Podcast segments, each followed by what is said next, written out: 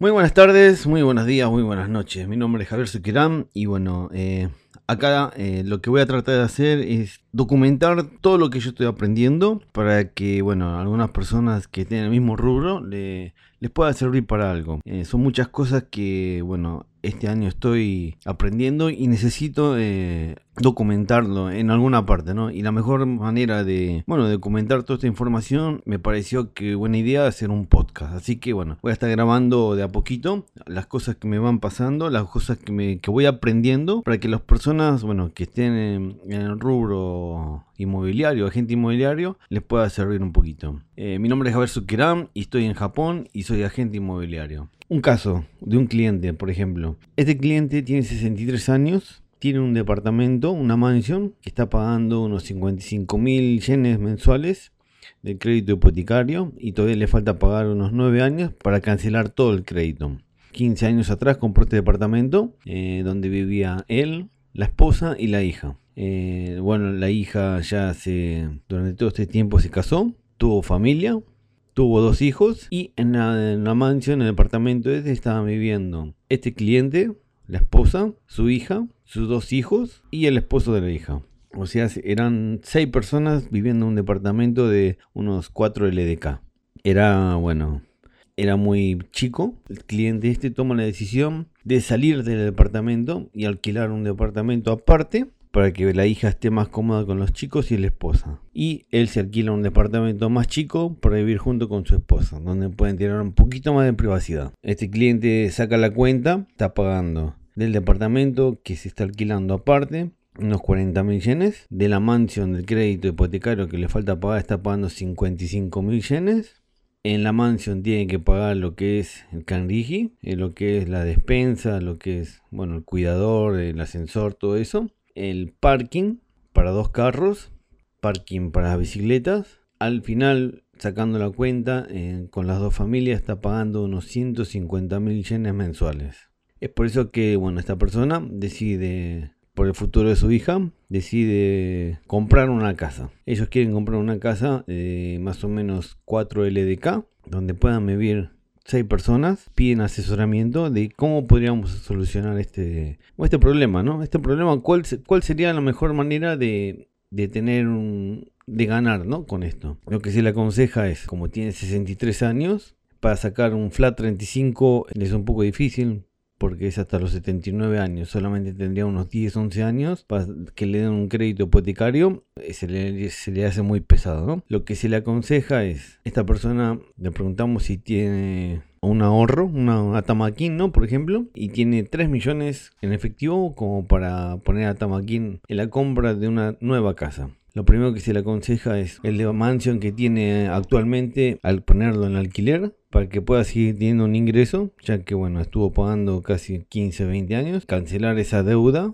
para que después pueda tener unos ingresos mensualmente de la mansión. Con esos ingresos de los departamentos, del departamento que tiene, podría pagar eh, parte de la deuda de la casa nueva que estarían sacando. Hasta ahí, bueno, eh, se entiende, ¿no? ¿Cómo eh, la mejor forma de hacerlo? De los 3 millones que tenés Tamakim, podríamos hacer de esta forma. De los 3, 3 millones, solamente usaríamos 500 mil yenes para decirle al banco que vamos a dejar, que tenemos la intención de vender el departamento y dejamos 500 mil yenes, una base más o menos de un alquiler de unos 6 meses para que le dé tiempo hacer la mudanza y poner en venta el departamento. Dentro de los 6 meses, bueno, se estaría buscando el nuevo, la nueva casa que se quisiera mudar, se sacaría el crédito, se pediría el crédito para la casa nueva, nos queda 2 millones y medio como para poner a Tamakin y podríamos sacar un crédito de flat 35 con el nombre del padre y con el nombre de la hija. Sería Oyakurire.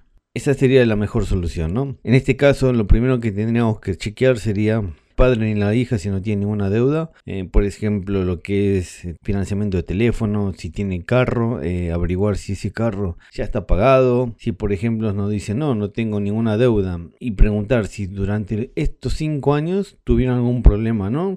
Por ejemplo, un atraso en un pago de teléfono, un servicio, luz, gas, ¿no? Porque eso eh, va a quedar registrado en el sistema, ¿no? Mínimo 5 años queda registrado en el sistema, algunos veces 10. Es por eso que siempre al cliente que chequear, ¿no? Si preguntarle bien, ¿no? Disimuladamente, si tuvo algún financiamiento, si tuvo algún problema o si están todos los pagos al día, si usan tarjeta de crédito, si esa tarjeta de crédito están pagando y cae ahí, ¿no? Por ejemplo, no están pagando financiado. Muchas personas compran, hacen una compra de 100 mil yenes y lo dan a pagar a dos veces. Eso ya es una deuda, ¿no? Bueno, eh, es una deuda, pero si tuviera, si es un buen pagador, si está pagando al día, no tiene atraso, eh, para sacar un crédito no le afecta nada, ¿no? Otra de las cosas que hay que preguntar, si el primer departamento o primera casa que tuvieron lo sacaron con el flat 35. En caso que lo hayan sacado con flat 35 sería difícil sacar un segundo crédito con el mismo plan, ¿no? con el mismo este, flat 35. Si fuera, si lo sacó el primer crédito por, por banco, una cooperativa, eh, ahí sí podría tener más chances de sacarlo con el flat 35, ¿no? que es el plan del gobierno que está sacando, ¿no? 90% plazo de interés eh, mínimo y fijo y los 10% con una financiera, ¿no? Es por eso lo primero que hay que chequear es eso, ¿no?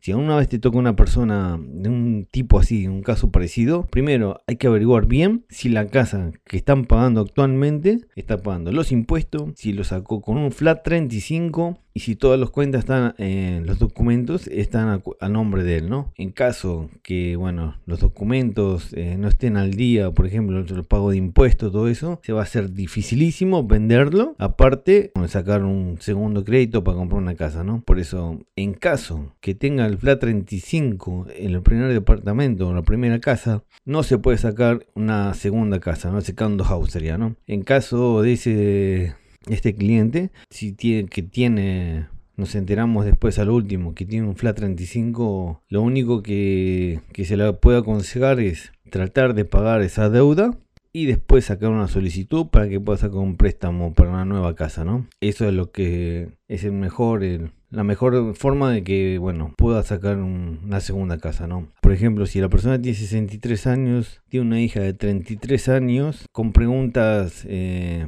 estratégicas, tratar de fijarnos quién es que quiere comprar la casa, ¿no? Si el padre quiere comprar para la hija o la hija que está insistiendo que el padre le ayude a pagar la casa, ¿no? En caso de que sea la hija, bueno, que esté, que esté decidiendo eh, comprar la casa, hay que buscar una buena estrategia, ¿no? Porque a veces cuando uno quiere tratar, bueno, estamos hablando de sentimientos, ¿no? Padre, hija, hija, padre, ¿no? Hay que tratar de, averiguar bien todos esos puntos, detalles, para poder hacer una buena, bueno, entregar bien los documentos para que puedan aceptarlo el crédito. Así que bueno, si es un poquito largo, esperemos que les sirva y podamos seguir compartiendo.